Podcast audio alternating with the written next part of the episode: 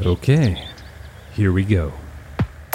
Now, let's just suppose for a second that you aren't interested in getting buff.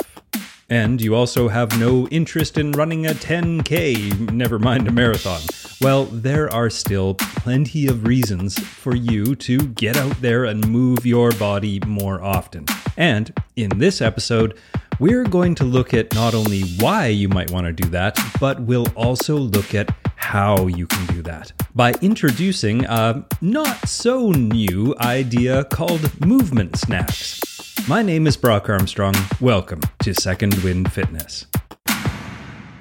But before we get started, as you've probably noticed, this podcast is no longer in production, but there are so many people who are still listening to each episode and reaching out to me for advice and help and support that I've decided to keep the dream and this podcast alive, which means I'm paying a few maintenance fees out of my pocket. And I don't mean to make this sound like a woe is me kind of affair, because it is indeed a pleasure to have created something that is being appreciated. But if you felt so inclined, you could go to brockarmstrong.com slash coffee to, yes, as it sounds, buy me a virtual coffee. And since coffee is easily my biggest vice, I'm what you would call a coffee snob. If you buy me a coffee, I can pay my hosting fees with all the coffee money that I save. So, win win situation here. So, go to brockarmstrong.com slash coffee and help keep this podcast and my fancy coffee habit alive. That's brockarmstrong.com slash coffee. You know, there are multiple scientific studies that have shown that exercise has antidepressant effects. There are both biological and psychological reasons for this, but the important part is that moderate intensity aerobic exercise has been shown to be an effective way for preventing and relieving depression, although Big caveat this is not the end all be all thing for treating depression. Make sure you always reach out to a mental health professional as well. Now, the prescription is to do 30 to 45 minutes of moderate intensity aerobic or strength exercise three to five days per week, and this can help significantly. Also, you've probably heard people say something along the lines of, Your brain is like a muscle you need to work it and flex it. But the brain as a muscle comparison isn't actually all that accurate. If you want to build your glutes, well, you have to flex your glutes, right? But when it comes to your brain, a more coincidental approach is actually more accurate. Getting busy working those glutes will directly benefit your gray matter. Yes, I am saying that exercising your butt will make your brain smarter.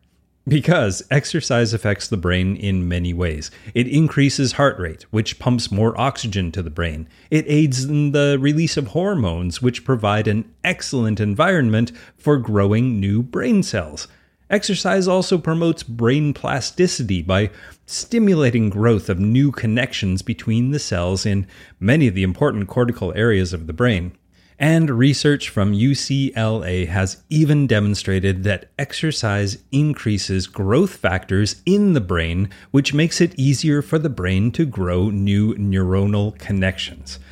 Sounds pretty good, right? Even if you're not worried about having bigger biceps or wanting to climb a mountain.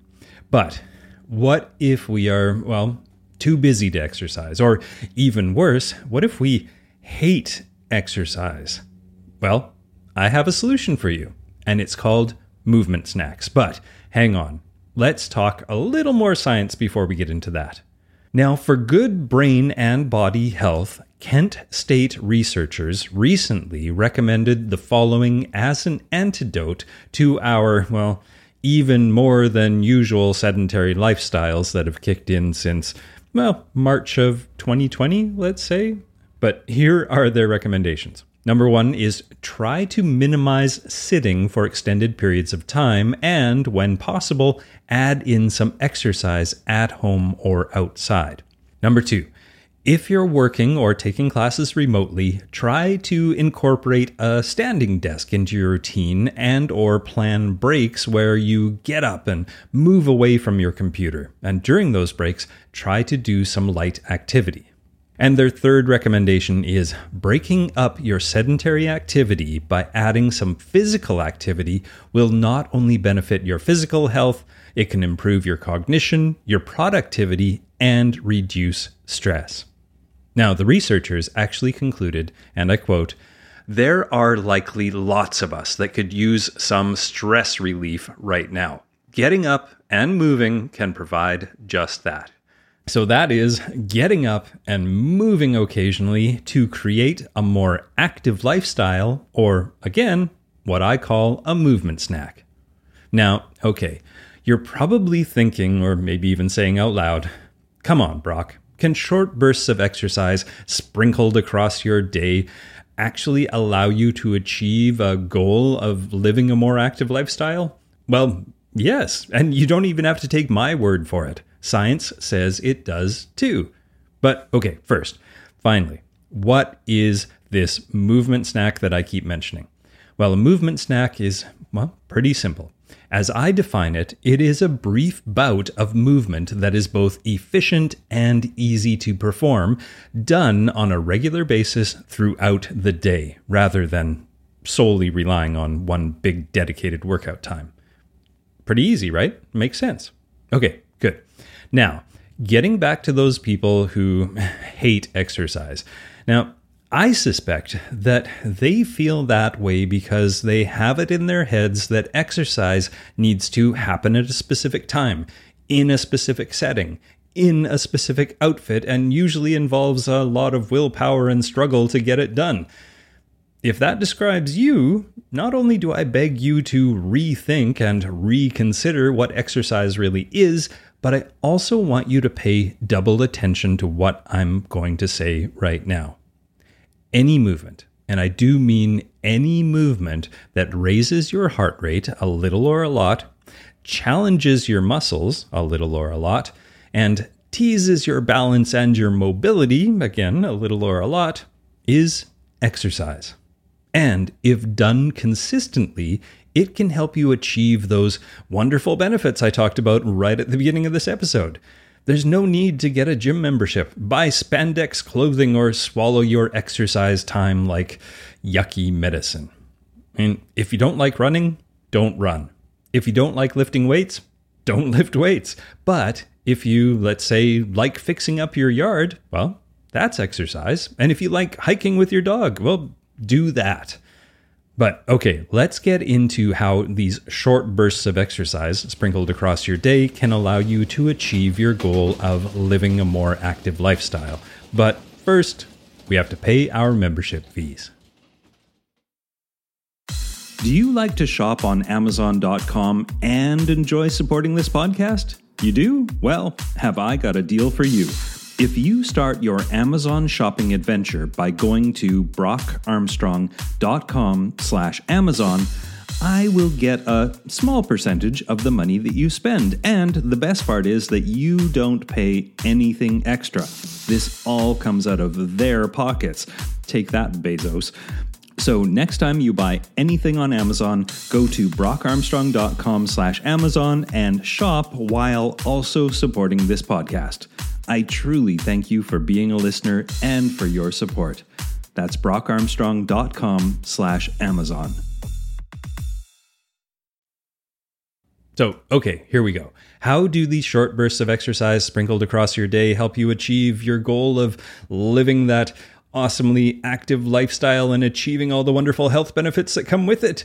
Well, in February 2021, Examine.com published a summary of a research paper from the Medicine Science in Sports and Exercise that reads like this. First, here's the background. Long periods of sitting are associated with increased mortality. Even in people who regularly exercise, more time sitting, this active couch potato, is associated with worsened glucose control, triglycerides, and waist circumference. Breaking up sitting time with some walking has been shown to improve postprandial, which is after a meal, blood lipids, and insulin response. So the question they asked was Can very brief sprints throughout a day of sitting also produce positive metabolic results? Well, this is what they did to test that theory. This randomized crossover trial included eight untrained to recreationally active participants, four men and four women, who were assigned to one of two groups. The sit group was instructed to sit for eight hours a day, but they were allowed to get up and attend to their personal needs, as they said in the study. Now, the other group was the sprint group, which also sat for eight hours a day, but over the course of those eight hours, they performed five four second cycling sprints at maximum capacity each hour. Yes, I said four second cycling sprints only five times per day. Now, each trial lasted for four days with a seven day washout period, and on days one and two, the participants were instructed to take 5,000 to 7,500 steps a day, avoid structured exercise, and track their food intake. Now, the groups performed their assigned interventions on day three, and on day four, they took a high fat glucose tolerance test, which means they had blood samples and expired gases measured for fat oxidation and metabolic rate. And they collected that baseline at two, four, and six hours after each meal, which is really just the sort of technical stuff about how they tested the efficacy of this whole intervention. Now, okay, here's the exciting part the results. The high fat glucose tolerance test showed that the sprint group had a 31% reduction in plasma triglycerides and a 43% higher fat oxidation compared to the sit group. Also, the participants in the sprint group rated their perceived exertion as light, suggesting that this type of exercise may be a useful way to break up prolonged sitting without incurring too much fatigue. Now, okay, you don't need a team of researchers to guess that specifically doing sprints on a stationary bike, well, that's not where the magic came from. You can achieve this same result by, I don't know, uh, taking the stairs, perhaps two at a time, going for a vigorous walk at lunch, jogging on the spot while you listen to a conference call or doing some air squats while you wait for the kettle to boil. The list goes on and on. Now, there was another study that I want to tell you about, a much larger one this time, 44,000 people to be exact, from the British Journal of Sports and Medicine, which suggests that while more time spent being sedentary is associated with an increased risk of death, the risk increase can be partially offset by 30 to 40 minutes of moderate to vigorous physical activity per day. Now, that sounds a lot like what I talked about at the beginning of this episode, doesn't it? Okay, so let's say that even with your really busy schedule, you can do, let's say, 10 minutes of movement in the morning. Might I suggest that you follow my morning warm-up routine, which you can find at brockarmstrong.com slash morning? Then let's say you also might be willing to manage a 15 minute vigorous walk right after lunch or after dinner. Then, if you remember to actually get out of your seat for, let's say, two or three minutes each hour of your workday to do anything that fills those four criteria that I mentioned earlier the raising your heart rate, challenging your muscles, and teasing your mobility and your balance, well, you know what? You are not only meeting the movement needs for good health, but you're also offsetting the dangers of sitting. And you're also boosting your mental health and creating an environment for a smarter brain. Sounds pretty good, doesn't it? So, once again, remember all you need to do to turn movement into exercise is make it raise your heart rate a little or a lot, challenge your muscles a little or a lot, and tease your mobility, your coordination, and your balance a little or a lot, and then do that consistently throughout the day. Movement snacks. I think this is a game changer for so many reasons.